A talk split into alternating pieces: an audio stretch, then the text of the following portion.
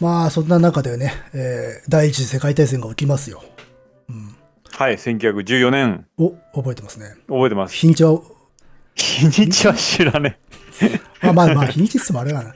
まあ、あのね、1914年の6月28日に、あの、オはーいストリア・ハンガリー帝国の皇位継承者のフランツ・フェルディナント、バンド名になってますな。え。はいはいはい。そのうんフランツ・フェルディナント大公がサラエボで暗殺されたことがきっかけでなる、うん起きるとなりますな、うんはい。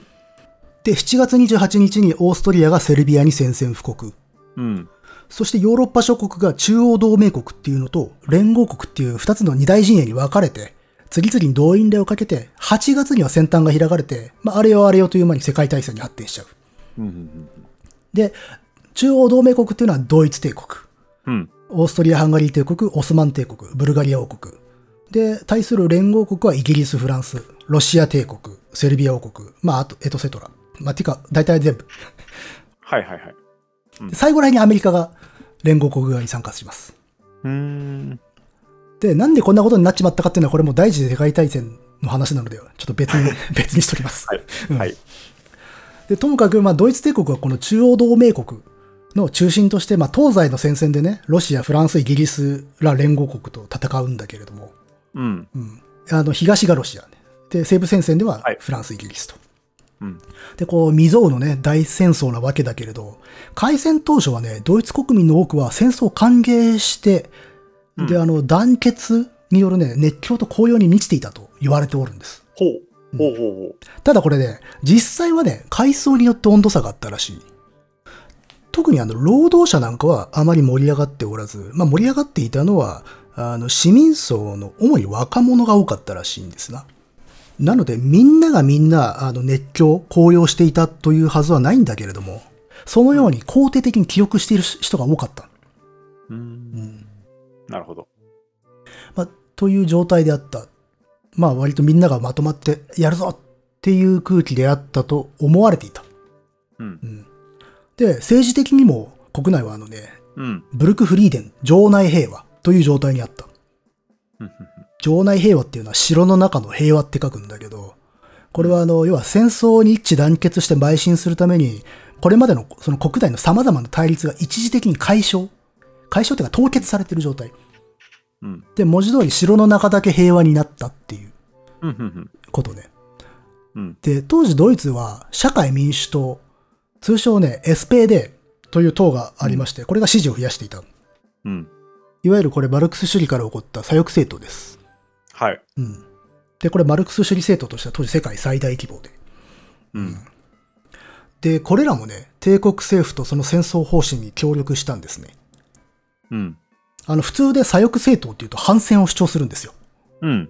けどね、この時社会民主党の主流派っていうのはね、日頃の矛を収めて戦争協力をする側に回った。へえ。ね、ちょっとね、今の我々からすると不思議な気もするし、うん。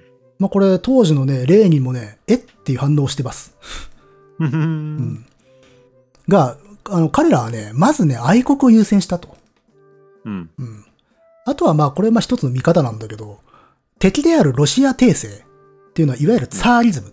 なので、これ社会主義者にとって一番の敵であった。うん。なので、これと戦うのは、まあ、左派のスタンスとしても矛盾しなかったんじゃねえかと。ほうほうほう。おうでも、もちろんなね、その中でも戦争教育に納得しない反戦派の左翼もいたので、うん。まあ、そうしたさらに左の一派がその社会民主党から離脱するっていう流れもあった。うん。うん。もともとこの社会民主党 SPD っていうのは、本権的な改良主義と急進的左派とで分裂していた。うん。本権的な改良主義っていうのは、これね、あくまで議会制民主主義の中で改革、改良によって社会主義を目指そうっていう路線ね。本家派がだから戦争に参加した感じかな。そうそう。あの、はいはい帝国の味方をしたというか。うん、優しかったわけではない という。そうそうそうそう。で、急進左派っていうのが、これはもう革命をやる。うん。う。うんうんん。革命をやって一気に社会主義国にしようという路線。はい。この二つでね路線が分かれてた。この党は。はいはいはい。なるほどね。まあだから、穏健左派と極左みたいなね。これ、うんうんだからメロコアとハードコアみたいなもんなんですよ。はいはいはい。わかりやすいですね。で、そのうちの、その、急進左派と呼ばれている人たちが反戦を主張して離脱するわけ。で、この分裂が、あの、戦後にひどい混乱をもたらすんだけれど、それはちょっと後に触れますがね。まあ、そういうこう分断の兆しはありながら、表面的には国内はまとまろうとしていた。うん。まあ、戦争のある意味での効能の一つ。うん。で、ここでユダヤ人たちも希望を見出すんですわ。うん。まあ、自分たちも愛国的なドイツ人として認めてもらえるんじゃないかと。ほう戦争に行ってね、うん。うん国のために尽くせばと。うん実際ね、ユダヤ系ドイツ人もあの戦争に出征して勇敢に戦ってこれ勲章を受けた人かなりいるそうなんですよ。うーん。これはあのね、あの柴健介さんってあのホロコーストなんかで有名な学者さんだけど、この人によれば国内の約10万人、2割のユダヤ人が出生して1万2000人が戦死してると。うん。で、これその他のドイツ人と比べても割合が高いうん。ので、ユダヤ人たちはすごく積極的に国のために戦いに行っていたっていう。なるほど。うん。で、まあこういう団結ムードっていうのは、まあ他の参戦国の多くに見られた状態だったんだけれど、後の世を考えると、ドイツでは特に意味を持った期間だった。うん。で、ここにね、ナチズムの掲げた理想の雛形があると言われています。おお。これは要は外では戦争してるんだけど、それがためには国内では対立が解消されて、階級間の圧力もない。うん。これはいわゆる民族共同体の理念に近い状態であったと。はあ、はあはあ、うん、だから後で振り返った時たとえ幻想であったとしても開戦初期のあの頃って良かったよなっていう思いがうんドイツの一定の人たちの中にはあったうん。でそれを取り戻して民族共同体フォルクス・ゲマインシャフトを作ろうぜっていうのがナチのスローガンだった、うーん。まあだから一時的な夢ではありながら連帯らしきものがあったまあ、うん言ってしまえば戦争に希望があった、うん。うん、しかし現実の戦争はうまくいってなかったうん。まあ、そもそもドイツ軍は西部戦線においては短期決戦で型をつけるつもりだったんだけど、マルヌ海戦という戦いにしくって、あの、早々に長期戦に突入してしまうのね。うん。で、イギリスが経済封鎖を行って、その上ドイツ国内の農業生産量が落ち込んだものだから食料事情が悪化する。うん。そうして1916年の冬には深刻な飢餓が国民を襲うんですな。うん。うん、カブラの冬って言ったりするんだけどね、この飢餓のことを。まあこれ家畜の飼料用だったカブラを食って飢えをしのいだからっていう。はいはいはい。で、まあそうなると、さっき言った、あの、城内平和なんてものも消えてくる。うんまあむしろこうう、ん。深い幻滅と、まあ、困窮の中で、その労働者たちのこう、不満が蓄積して、それが求心左翼の運動とも結びついていく。うん。で、戦ってる兵士たちも疲弊して、想像していた戦争と違うやんけってなる。はいはいはい。そしてもう一点、あの、ユダヤ人。ユダヤ人も戦争協力に邁進すれば差別はなくなっていくと思ったのに、むしろ真逆の風評が立ってしまった。おお。最悪ですね。うん。そう。まあ、いわくこう、ユダヤ人も戦場に行かず、隠れて自分たちだけで利益を貪ってるっていう。うん。まあ、こういうの戦時利得って言ったりするんだけど、風評なんですか。さっき言った通り、ほら、数字的には明らかにユダヤ人はかなり戦っていたと。うんはい。で、そこでね、軍がね、ユダヤ人統計調査、センサスっていうものを実施してしまうんですよ。うん。これはあの、軍隊の中でのユダヤ人の人口比率などを調べる調査だったの。うん。けど、結果を見たら、さっきも話した通り、ユダヤ人は積極的に戦争に参加していた。はい。し、功績も上げていた。うん。なのに軍はその結果を公表しなかった。しなかった。しなかった。はあ。なので、ユダヤ人は戦争に非協力的だったっていうイメージの払拭がされなかった。うん。で、これも後にすごく傷になる。なるほど、なるほど。うんというね、かなり怪しい状況になってきてるんですが、はいはいはい。風向きがね、だいぶ。はい。うん。ただね、どうにかね、東部戦線のロシアには勝つ。はいはいはうんい。やった。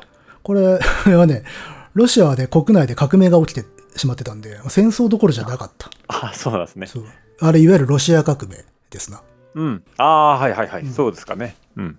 まあ、あの、17年の2月革命で、ロマノフ王朝が倒される。帝政が倒れると。はい。で、10月革命でレーニンたちのボリシェビキが権力を掌握して、まあ、ソビエト政府ができる。うん。で、このソビエト政府がこれ以上の戦争続行は無理っていうことで、ドイツと講和を結ぶことになるんですよ。うんうんうんこれがあの18年3月3日のブレストリトフスク条約。ほう。この時はあのソビエト政府っていうのは情勢的にもうドイツ側の要求をね、飲まざるを得なかった。うん一方的に。なので、うんうんうんあの、これまでの旧ロシアの支配下にあったフィンランド、バルト三国、ポーランド、ウクライナなんかの主権を放棄すると。うん。で、一応これらの地域ってのはそれぞれ独立したりするんだけれど、基本的にはドイツ軍が進駐してて、で、うん。オーバーオストって呼ばれる司令官と組織に管轄される、いわば属国みたいな状態になっていたと。うんうんうんまあ、占領地域だった。うん。なのでこれ実質ドイツへの領土の割譲でした。ほうほうほうん。これは地図で見ても相当広大な地域で、う。へえ。これでロシアは人口の3分の1を失う。うーん。しかも重要な工業地域なんかを含んでたもんだから、工業力も超弱体化させることになる。おお。なのでこれロシアの脱落と領土の割譲ということで勝利です。はい。やった ー。やったのか、うんこっち側からすると。うんちなみにこの時にね、その広大な東方地域、東の地域をゲットしたことが、ナチス時代の東方政策に影響を与えたという見方があるんです。うんうんうんうんまあ、ドイツにはあの人口がね、増加し続ける自民族を食べさせる。自給自足させるために、東に領土を拡張したい。東にうん植民地を獲得したいという思考があった。うんで、こうしたね、自給自足のためのね、土地をレーベンスラウムっていううん。ドイツ語でね。で、これ日本語だとね、生存権とか、生空間っていうふうに呼ばれている。はい。まあ、生きるための場所っていう。うん。これ本来は地政学の概念なんだけれども、うんまあ、普通に政治的な拡張主義を正当化するために使われてしまったところがある。うんうんうんで、ナチ党とヒトラーっていうのは、経済的には国際市場からの離脱。まあ、今でいうグローバル経済から離れて自給自足することを主張してたんで、はいはい。うんおう。ドイツだけでっていう。そのためにはレーベンスラームが必要だった。うん。今の元々持ってる自分たちの土地だけじゃもう足りねえと。うん。なるほど、なるほど。うんで、このレーベンスラウムに近いものをこの時のドイツは手に入れた。少なくとも手に入れたと思ったドイツ人がいた。ほう。しかしこれは大戦末期だけの短い夢だった。はあ、残念。この野望がナチス時代に再度爆発するっていうことで、まあ、伏線の一つ。はいはいはい。まあでもともかく東部戦線は型がついた。うん。これで西部戦線に力を傾注できればもしかしたら勝てるんじゃねえかと、うんそう思う人は多かった。が、うん実際はもう限界だった。うん。カイザー・シュロハート、あの18年春季構成で型をつけようと思ったけれど、息切れを起こして、うんで、第二次マルヌ海戦で主勢に転じてしまい、8月には完全に積みます。うん。はい。なるほど、なるほど。まあ、かくして、ドイツは休戦を望むようになる。うん。で、ちなみにこの時のね、ドイツの皇帝はビルヘルム2世。で、戦争を指導していたのは第三次最高軍司令部の参謀総長のパウル・フォン・フィンデンブルクうん。と参謀次長、ナンバー2のエーリヒ・ルーデンドルフ。うんうんで、ヒンデンブルクという人は大戦初期、東部戦線のタンデンベルクの戦いでロシア軍を撃破したので、国民的な英雄になっていたの。ほう。ただ実際は、これはナンバー2のルーデンドルフや参謀のマックス・ホフマンらが作戦立案を行っていて、うんうんで、ヒンデンブルクはね、ここぞという時以外は、まあ、裁可を与えるだけ。うん。まあ、上でデンと座っていたっていう人なの。なるほどね。うんまあね、象徴的な英雄であったと。うん。まあ、ただ、完全な見越しであったかっていうのは、実は解釈の余地はあったりとかするんだけど、まあ、それは置いときましょう。うん。まあともかくこの二人というか実質ルーデンドルフが戦争方針だけじゃなくて国政にも干渉したんですようん。政治なので大戦の中盤以降は軍部独裁ルーデンドルフ独裁と呼ばれる状態になっていたうん。ちなみにこの二人ヒンデンブルクとルーデンドルフはナチ大統領に深い関わりがあるほ特にねこの親分のヒンデンブルクはヒトラーに政権を与えた張本人です、う。うん。うん。うん。なので極めて重要な今日いっぱい出てくるんじゃないかっていうまあ、ともかく、こうしてこう、勝利どころか、ちょっと継戦、戦争継続も不可能になったっていう状況に、まあ、ルーデンドルフたち軍部は、あの、帝国政府に新体制を発足して、もうここは休戦に向かおうっていうふうに進言する。はいはい。こうして軍部独裁が終わる。ほこれ別にあの、自分たちが反省したとかじゃない。う。うん。えっ、と、まあ、18年の1月8日に、あの、アメリカのね、ウィルソン大統領が、14か条の平和原則って、これ教科書にも載ってるような有名なね、演説をするんですよ。うん。それを受けてのことだと言われておりますが、はえっ、とね、そのウィルソンは平和原則の演説の中で、暗にドイツの軍部独裁とか、権威主義的な強権体制を批判していたんですよ。うん。で、ドイツとかあるいはルーデンドルフたちは、ウィルソンの提言を受け入れることで有利な形で講和しようと思っていた。うん。なので、軍部独裁をやめて体制を改めようと。うん。ただ、このあたりのそのルーデンドルフたちの真意っていうのは、実は結構いろいろに解釈されていて、うん。まああの、勝ち目がないから、敗戦責任を自分たちじゃなくて新しい体制の政府に押し付けようとしたんだろっていう見方もあります。 これよく言われる。なうんほどね。うん。まあ戦争やめなきゃいけなくなったから、それは誰か別のやつにやらせて、そいつのせいにしちまおうと。なるほど。うん。まあだとすれば、これ実際に一定程度成功しちゃうのね。うん。うん。それが大きな問題になる。うん。うん。まあ、それは後で触れるとして、結果、ルーデンドルフは失脚して、で、あのね、マクシミリアン・フォン・バーデンという人が帝国最小、まあ、首相みたいなもんだけど、はい。帝国最小に就任して、まあ、休戦に向かう新体制が発足すると。うん。で、このマックス・フォン・バーデンの政権には、さっき出てきた社会民主党 SPD らが加わって、これ政党内閣になると。ほう。しかしね、そうこうしているうちに、現場の兵士たちの不満が爆発するんですな。うん。あのー10月末から11月初め、海軍でね、敗戦必至にもかかわらず出動を命じられた水兵たちがね、切れます。はい。うん。これね、どでかい戦果を上げないまま戦争が終わっちゃったら海軍の信用が失われると。ふんふんふんそうなると戦後に海軍再建できない。っうん。ていうことで海軍の首脳部が焦って、メンツのためだけに出撃を命じると。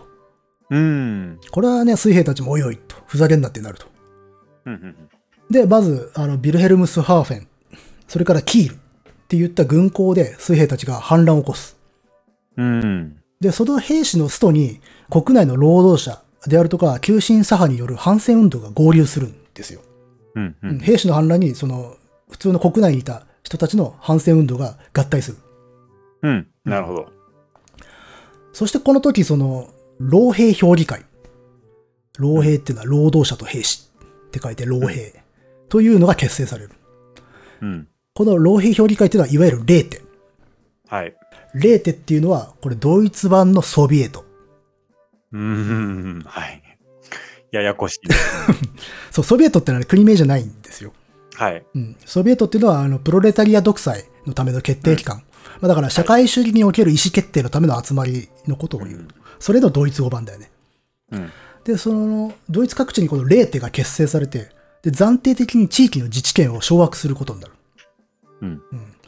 で、11月7日、ドイツ帝国を構成する報国の一つであるビッテルスバッハ家のバイエルン王国が倒れるんですよ。うん。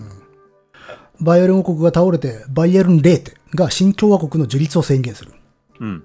うんバイエルン王国を治めていた、そのビッテルスバッハ家っていうのは、あの、800年ぐらい続いた、すごい古い家で。うん。うんまあ、でも、一番伝統があるような王家が、まず最初に倒れてしまった。はいはいはい。で、この新共和国の樹立が宣言されると、暫定首相、一時的な首相に、あの独立社会民主党のクルト・アイスナーという人がなる。うん。このね、独立社会民主党っていうのは、まあ、通称 USPD、USPD って書くんだけど、うん。この USPD っていうのは、あの、さっき軽く触れたんだけど、対戦中にあの、社会民主党の戦争協力を良しとせずに分離した奴らがいるって言ったでしょ。ああ、はいはいはい。うん。その分離した奴らが作った党。ほうん。で、ここから帝国を構成する各報国の体制がバタバタと倒れていく。う。うん。だからこれつまり革命です。うん。なるほどなるほど。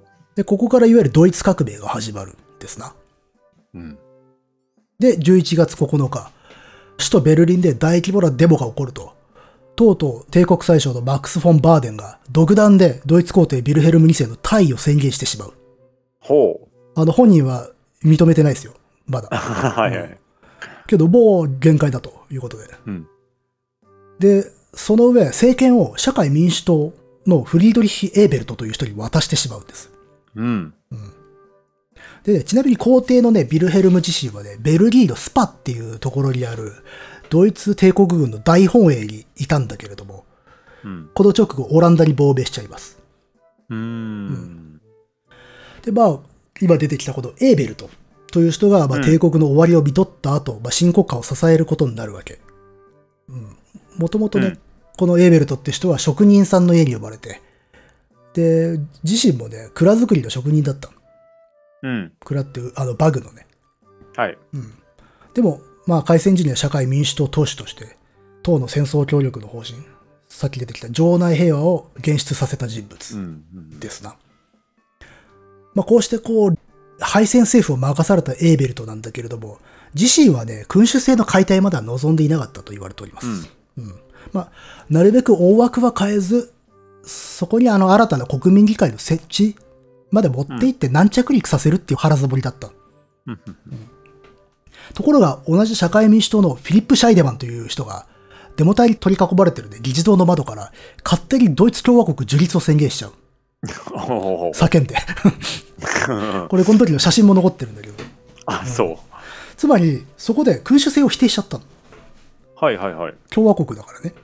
うん。共和国樹立を宣言しちゃったから。 おうなので、あの、エーベルト非常に怒りました、この時。もう何言ってんだと。 うんうん。で、それから2時間後には今度はね、急進左派。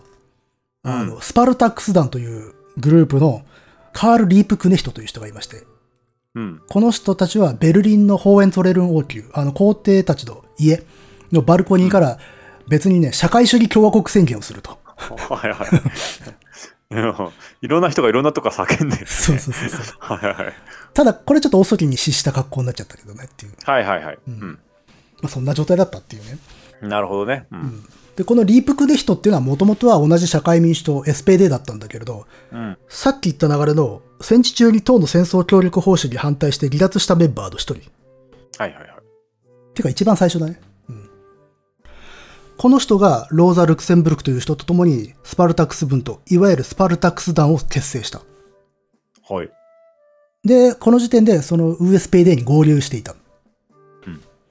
まあ、つまりもうこの時点でこの国は行ったもん勝ちっていう状態だったと。そうだよね。うん。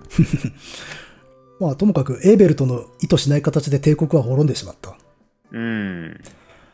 でまあここからその社会民主党とあと独立社会民主党らが組んで人民委員政府っていう暫定政府が作られる、うん。まあ、エーベルトはその国民議会による正式な政府を樹立するつもりだったんだけれど、まあ、それまでのつなぎというこうとん。で、はいはいはい。うん。でまだまだ後片付けがあってうん。 1918年の11月11日中央党のねマティアス・エルツベルガーという人が全権となってパリ・コンピエールの森で連合国との間の休戦条約に調印するはい。ここに第一次世界大戦は終結するんです。はいはいはい。うんなるほどね。うん。うんまあ、ドイツ軍将兵は200万人以上が戦死してね、国内でも42万人ほどの国民がね、亡くなったとされておるうん戦争でしたが、まあ、全体では1000万人以上死んでますけどね。うんうん。うんさて、じゃあこれで平和になったかといえば、そんなことはなくて、うんドイツの混迷はここから始まる。はあはあはあ。まあ、基本的にこのドイツ帝国が瓦解したこの一連の出来事をドイツ革命とかドイツ11月革命って言ったりするんだけれどしかしね、あの世界史の革命の中では存在感がないというかなんか地味なイメージがあると思うんですよ、うん。うんまあ、実際挫折した革命などと呼ばれることもあるからねうん。うんなんか一般的にあまり高く評価されてないはい。があの、まあ、冷静に見れば全部が全部失敗したわけじゃないし革命として再評価する意見もあったりとかするんだけれうど、ん。まあ、ただ、共和国の門出がね、スタートが最初から波乱含みであったこと。はい。あるいは、新体制による戦後の軟着陸を国民が客観的に評価できなくて、うん。早い時期からこの新しい体制に対する失望が広がっていったっていうのは事実なんですよ。うん。なもんで、そんな中で国内で大きな対立が早速生じてしまうと。はい。まあ、さっきこの帝国が倒れた際は言ったもん勝ちっていう話をね、うん。しましたけど、まあ、新国家は誰が担うか、この革命をどう着地させるかっていう中で対立が生まれるんですわ。うん。まあ、ていうか、もともとあった対立が一層顕在化する。うん。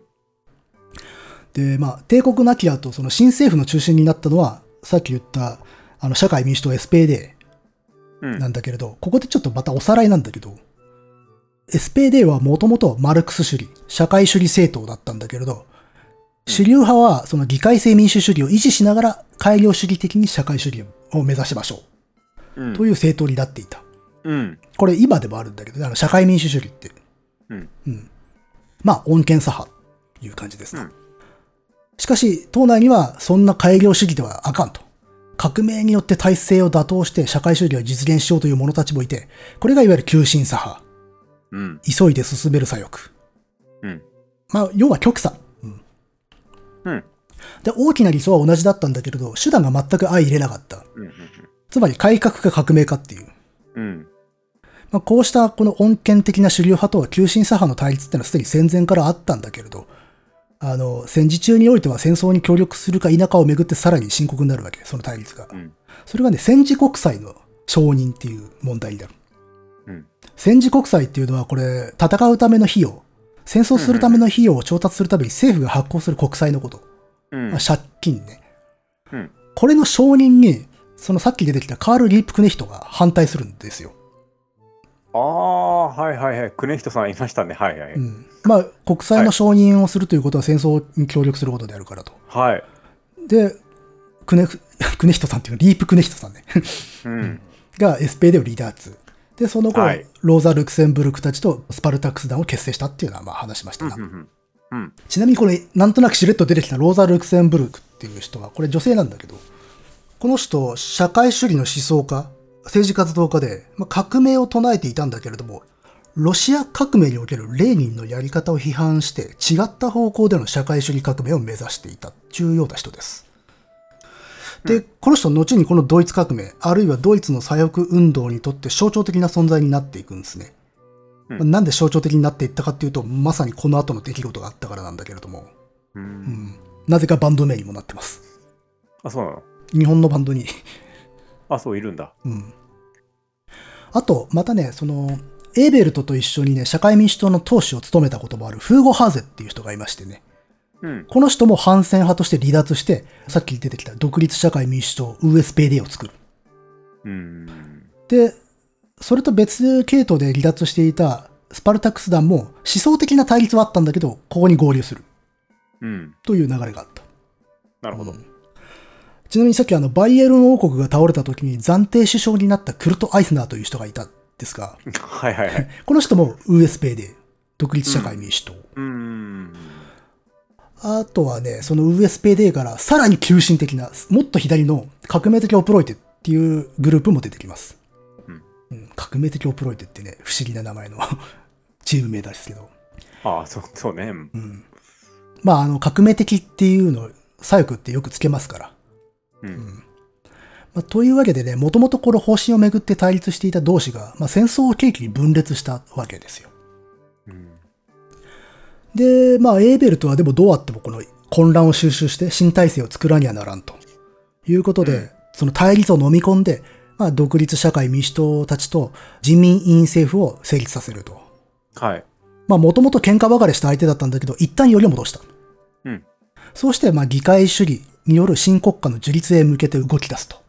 うんう。んしかし、一方のそのスパルタクス団たち急進左派は、せっかく帝国が倒れたんだから、この革命を完全な社会主義革命にしようぜっていうんですよ。うんそのために議会主義を念頭に置いている現状の人民委員政府じゃなくて、さっき出てきた老兵評議会、0点。うん。これが権力を握るべきだと主張する。うん。まあ、要はソビエトを作るってこと。はい。ソビエト政権を。うんうん。で、その労働者と兵士による政権、いわゆるプロレタリア独裁を実現しようと。うんうんまあ、つまり、ロシアで起きたことですよ。うん。まあ、だから、この直前、大戦中の1917年にロシア革命があったっていう話をしたじゃないですか。はいはいはい。ああ、そうだね。う。うんん。まあ、レーニンたちボリシェビキによる社会主義政権の成立。うんこの革命が、まあ、ドイツの彼らにも強い影響を与えたことは、まはいはあ、間違いないと。うん。なるほど、なるほどう。ん、実はね、このドイツのね、急進左派たちはね、ボリシェビキとかレーニンを全面的に支持はしてなかったんだけれど、うん。ただ同じ可能性を見出した。うん。うん、こっちでもマルクス主義革命ができるだろうと。うん。しかし、社会民主党は逆にロシアの例があるからこそ、急進的な暴力革命とか、プロレタリア独裁を恐れたと考えられる。うん。うん。あの、なんていうかさ、レーニンが憲法制定議会を解散して、他の党を排除して、ボリシェビキによる独裁を始めたから。おお。あの、なるほどね。はいはいうんはい。社会民主党はさ、議会主義で行きたいわけだから。うん。うん。あと内戦になるしね。うんうんまあ、なので、あの、レーニンのロシア革命をドイツに再現することを左翼の一方は望んで一方は恐れた。うんうんうんうん故に社会民主党 SPD は、急進左派による暴力革命は断固これを阻止するという構えを見せる。うんうんこうなると、急進左派にとって社会民主党っていうのはマルクス主義の原理原則を守らない修正主義どころか完全な裏切り者であると。うんうんあの、帝政主義者とか右翼と変わらん反革命勢力だと。はいはいはいうんまあ、反革命、反動権力であると。うんという対立が起きてしまった。うんで、これはまあ、いわゆる左翼同士による対立なんだけれども、左翼でない者たちっていうのはまあ、元より革命もプロレタリア独裁も勘弁してほしいわけですよ。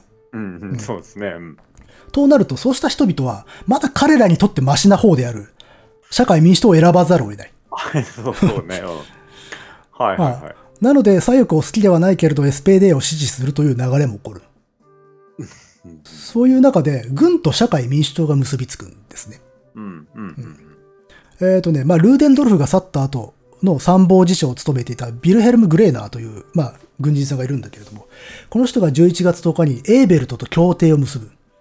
うんで、まあ、急進左翼革命を阻止することを条件に、あの、社会民主党に俺たちは協力するぜっていうふうに約束したの。うんで、基本的に国軍は一貫した反共なんで、ううんん、まあ、共産主義革命とか社会主義革命勘弁してくれという。はいで、まあ、エーベルトも戦争に行っていた兵士たちをもう平和裏に復員させ、あのん、帰国させる。させて、うんで、今の混乱を乗り切って、その新政府を安定的に軌道に乗せるには、軍の協力が不可欠だろうと判断した。うんうん、ということで、二人の間にこういう協定が結ばれると。しかし、このね、密約で、後にエーベルトは軍と結んで革命を裏切ったと非難されることになるんですよ。ううんんまあ、社会民主党が反動化したとみなされる短所になる。うんエーベルト自身はこの協定の時点でそこまで振り切ってたわけじゃないんだけど、まあ、その後の対応で政府が右に傾いていっちゃったんで、ここからあいつは裏切ったんだっていうふうに思われちゃった。はいはいはいうんうんなるほどで、まあ実際12月、まあ、クリスマスに衝突が起きちゃった。ああほほほほこれは人民海兵団っていうもともとは水兵さんたちだった治安維持部隊があったんだけれども、うんこれが急進左派の勢力になっていた。うんで、あの、社会民主党でベルリン司令官であったオットー・ベルスっていう人と対立しちゃうんですね。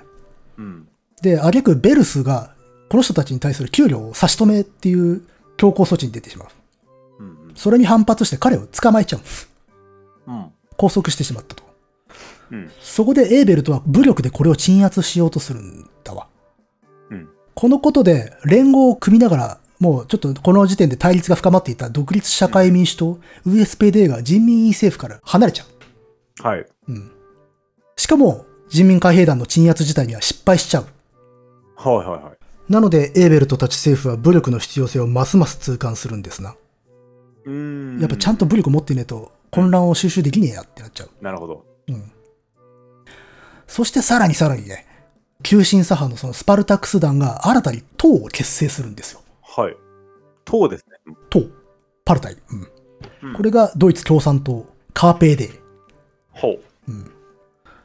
ここから SPD と急進左派は決定的に対立することになる。おーもともと左翼同士よ、これ。うん。うん。で、まあ、急進左派のその直接行動が本格的に始まるわけ。うん。で、翌1919年の1月4日、うん。独立社会民主党 USPD の党員で、ベルリンの警視総監だったエミール・アイヒホルンうん。という人が罷免されるんですな。うん。うん。で、これに急進左派は起こると。うん。で、1月5日、あの、スパルタクス団の呼びかけに応じて、労働者たちがベルリンで一斉放棄すると。ほまあこれいわゆる1月闘争とかね、スパルタクス団放棄っていうふうに呼ばれている事件で、う。うん。何やらこう勇ましい感じがするんだけど、これかなりグダグダな放棄だったんですよ。あ、そうなの全。然計画がしっかりしてなかった。うん。で、エーベルトは国防大臣のグスタフ・ノスケっていう、ちょっと和風な名前の人 に鎮圧を命じまして、うん。で、ノスケはあのドイツ義勇軍、いわゆるフライコーア、はい。あるいはフライコールって呼ばれる部隊を投入するんですよ。うん。うんフライコーアっていうのはね、これ民兵の集団。うん。まあ、準軍事組織って呼ばれたりするんだけうど、ん。まあ、要は正式な軍人さんたちじゃない人たちで集まった部隊。はいはいはい。うんこれはね、主にあの実戦経験のある福音兵、戦争から帰ってきた人たちと、逆に戦争に間に合わなかった青年たち、若者たちが集まっていた。うん舞台でうん、しかも右翼的なね。うん。うんまあ、余談だけれども、このフライコアっていうのはね、鉄兜にドクロとかね、鍵十字が入った、後のナチも採用するスタイルの先行者だったりします。おおなるほどなるほど。うんこれ写真検索すると出てくるんでね、え本ー 興味があれば。うんうん。まあ、とにかくこのフライコアと軍によって放棄は粉砕されて、うん。 1月15日にはスパルタクス団の指導者であるカール・リープクネヒトとローザー・ルクセンブルクも拘束されます。うん。でもって、リープクネヒトはティアガルテに連行されて射殺。ああ。で、ローザー・ルクセンブルクも、ライフル、小銃の重傷で顔面殴られて、血まみれの状態で頭打ち抜かれて殺されます。おーで、その後、遺体は川、ラントベア運河っていう川に捨てられた。うーで、遺体はね、5月に識別ができない腐乱した状態で発見されます。うん。これね、記事によってはね、殴り殺されたっていう記述もあったりするんだけど、うん。殴られて車で運ばれる途中で射殺っていうのが実際のようですな。うん。まあ、いずれにせよこれは政府の命令を受けた治安維持部隊のやることじゃない。そうですね。うん。裁判にもかけず射殺したんだから。うん。で、まあ、ここで登場したね、フライコーは、まあ、国軍の代わりとして、その左翼革命勢力の鎮圧とか、あとはね、ポーランド国境の警備おうとかね、あとはね、ラトビアとかのね、バルト三国での対ボリシェビキ戦争に投入されてるんですね、この後う。ん。うんうん。あの、バルトでの戦いっていうのはね、今回あんまり詳しく話せないんだけれども、ドイツが敗北した後もね、継続した戦い。うん。あの、バルト三国っていうのは、ブレストリトフスク条約の後、まあ、ロシアがいなくなってから独立に向かうんだけど、対戦でね、ドイツが今度負けると、ボリシェビキが武力介入してくる。うん。ロシアのソビエト政権がね。うん。でこれに対してドイツは、ドイツ軍は西側連合国の合意のもとに撤退を中止して、ボリシェビキ勢力を食い止めるために踏みとどまるっていう流れになるんですよ。うんうんで、そこにフライコアたちが投入されたと。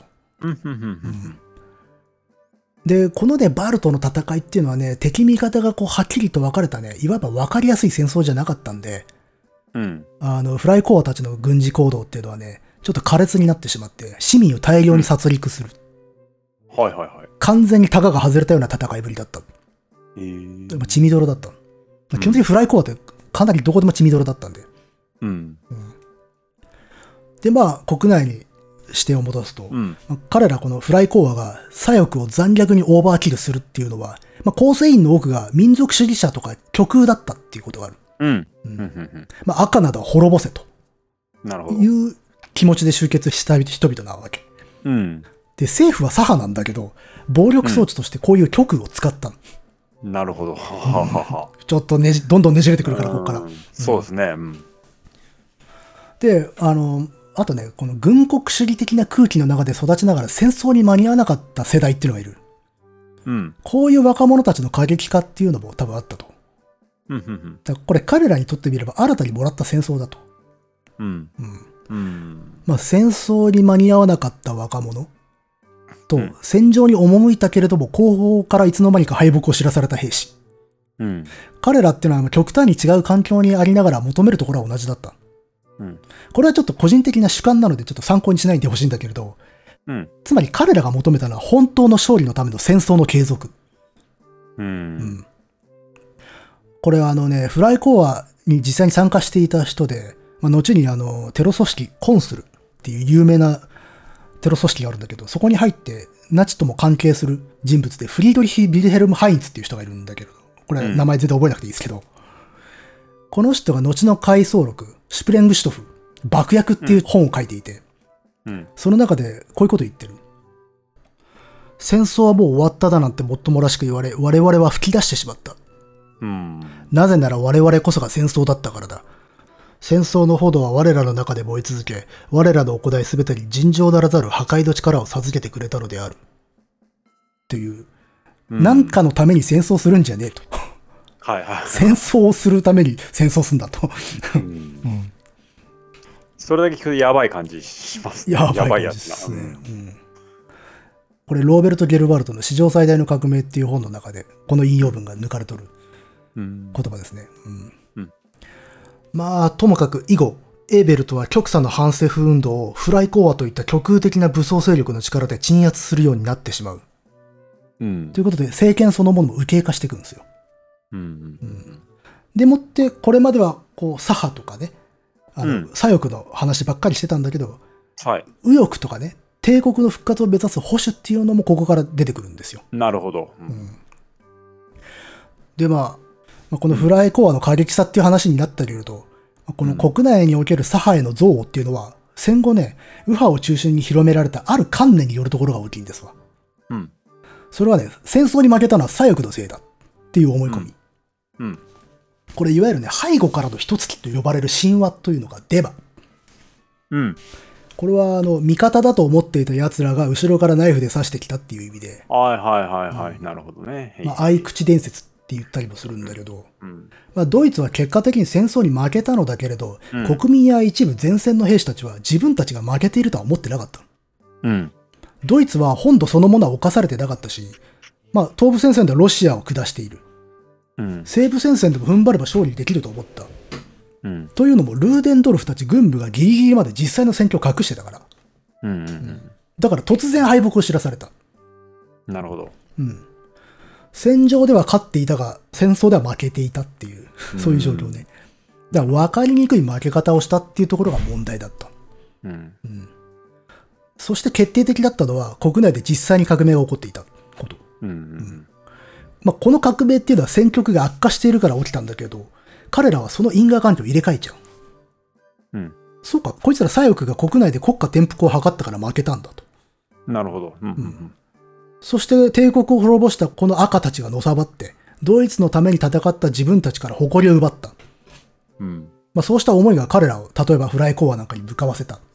うんうんまたこれね、末端だけじゃなくて、その敗戦責任をよそに転嫁したい軍の上層部も積極的にこの神話を広めていくんですわ。うん実際あのトップだったヒンデンブルク。もう、うんあの戦後1年ほどして開かれた敗戦調査委員会。うんなんで負けたのかっていう原因を究明しようという委員会があって、そこでまさに背後からの一突きで負けたっていうようなことを発言するんですよ。うんで、この神話が急速に国民の間に広まってしまう。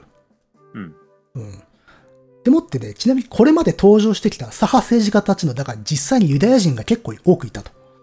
うんなので、これが反ユダヤ感情と結びついてしまって、うんユダヤの左翼の企みによって戦争に負けて帝国は崩壊させられたっていう陰謀論になっていっちゃう。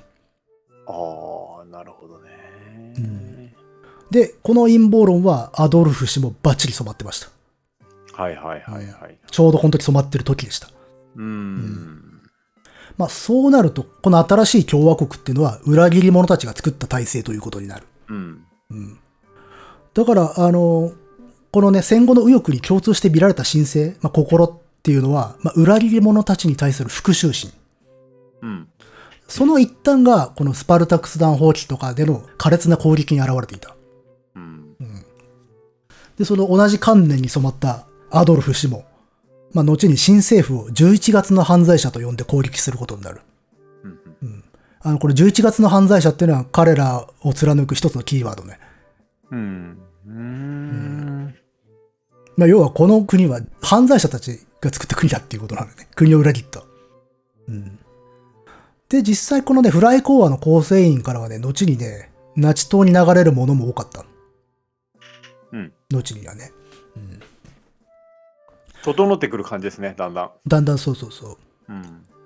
で、この1918年11月の背後からの一月が、もう一つの神話。1914年の8月の熱狂。戦争が始まった時の熱狂うん。という幻想と対をなすの。はいはいはいはい。 1918年11月の犯罪者と1914年の精神、あるいは14年の理念という言葉がよく使われるんだけれども、これがセット、対になる。うん。なるほど。これが、まあ、右翼の運動とかナチ運動と精神的な素地になる。うん。うん、ベースになっていくと。まあ、1914年の8月は、自分たちは高揚感と連帯感とでまとまっていた。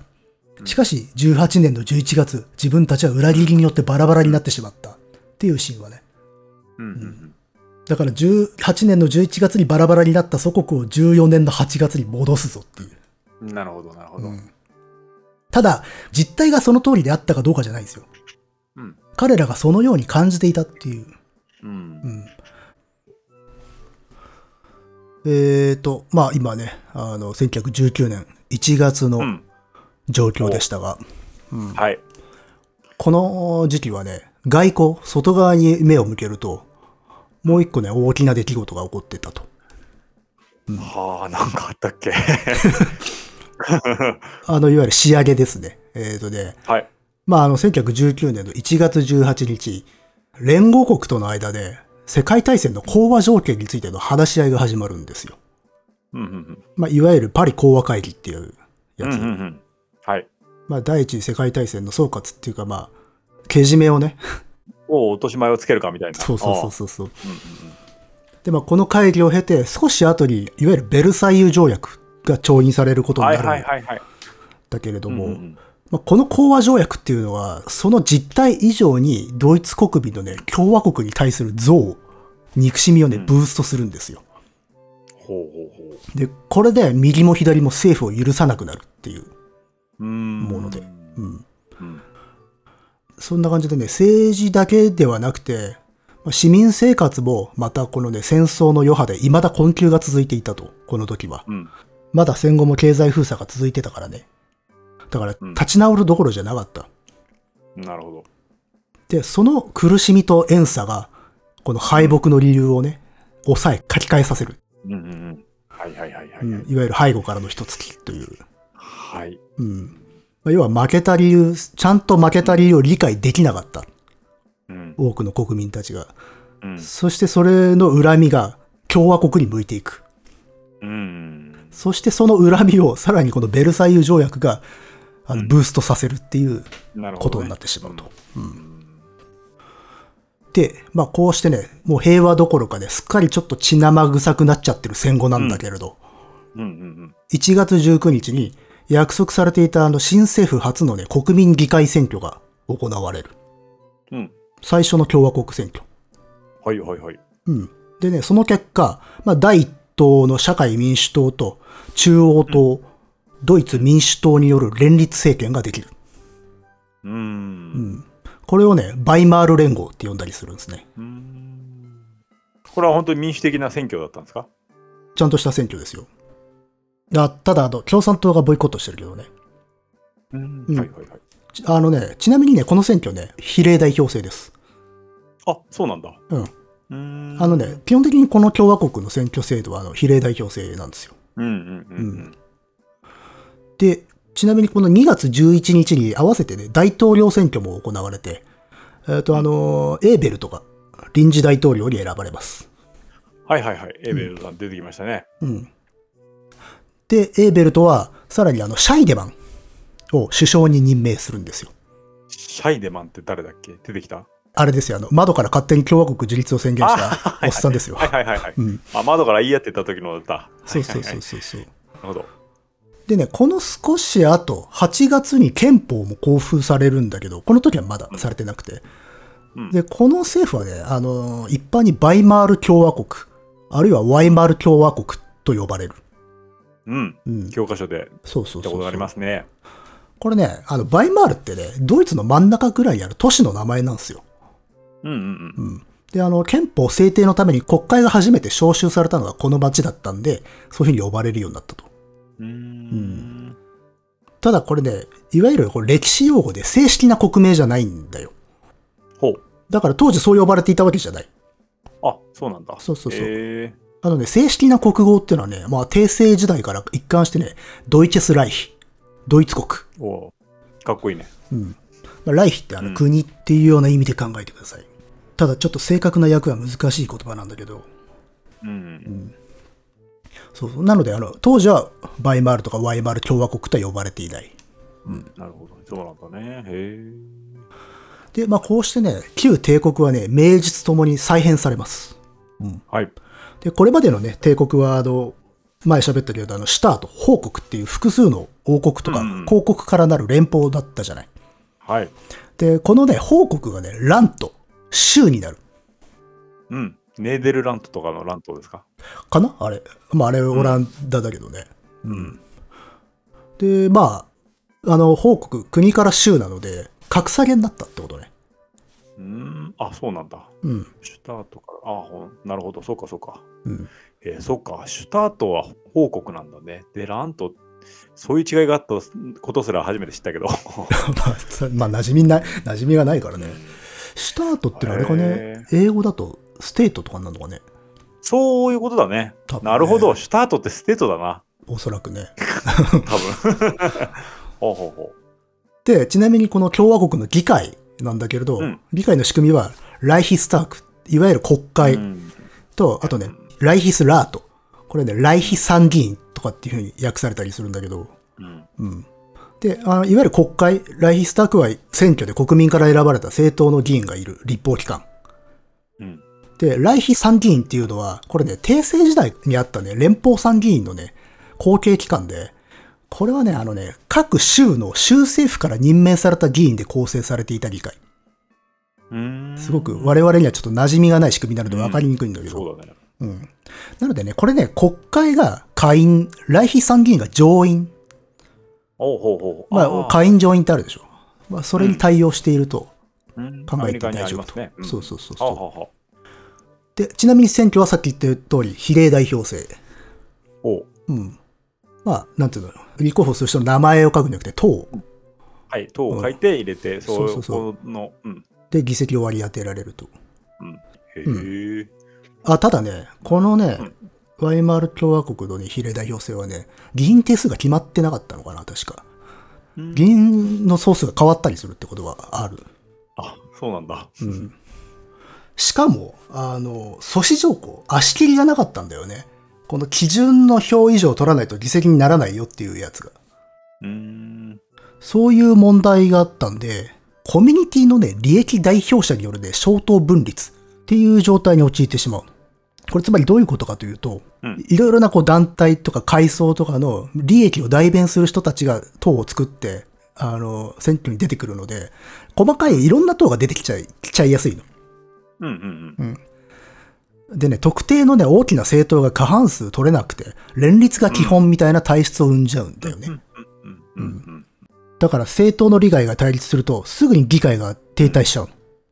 うん。はいはいはい。うん、というのが結構割とこう恒常的なね問題になってくる、うーん。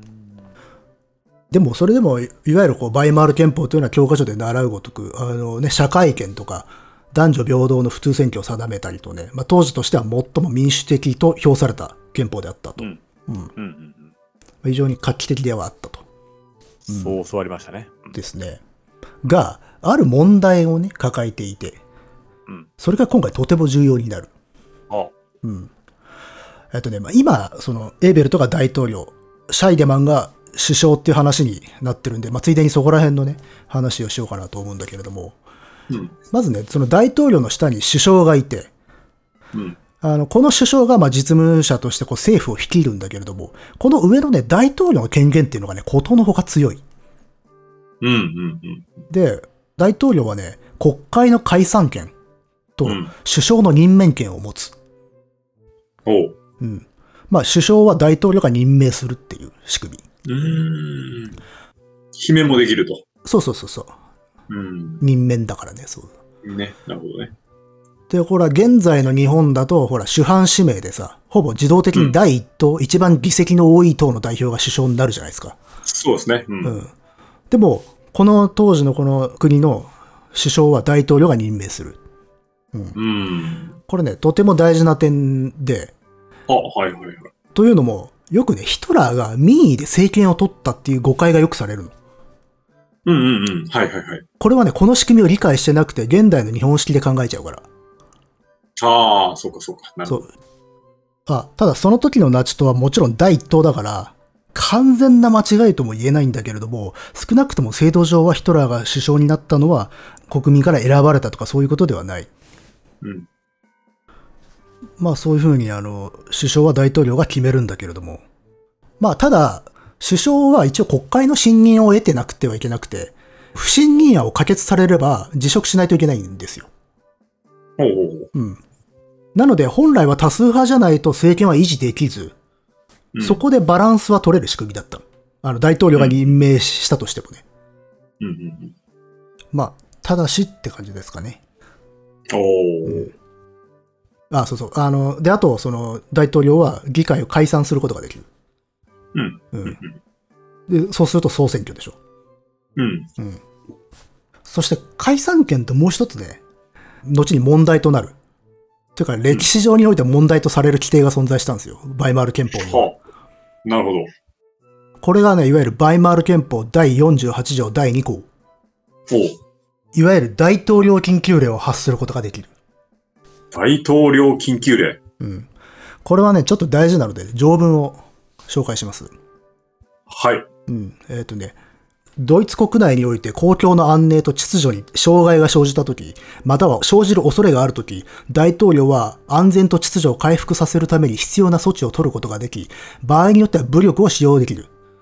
この目的のために大統領は一時的に人身の自由、住居の不可侵、通信の秘密保持、意見表明の自由、集会と結社の自由、所有権の保障といった基本権を停止することができる。という。おお。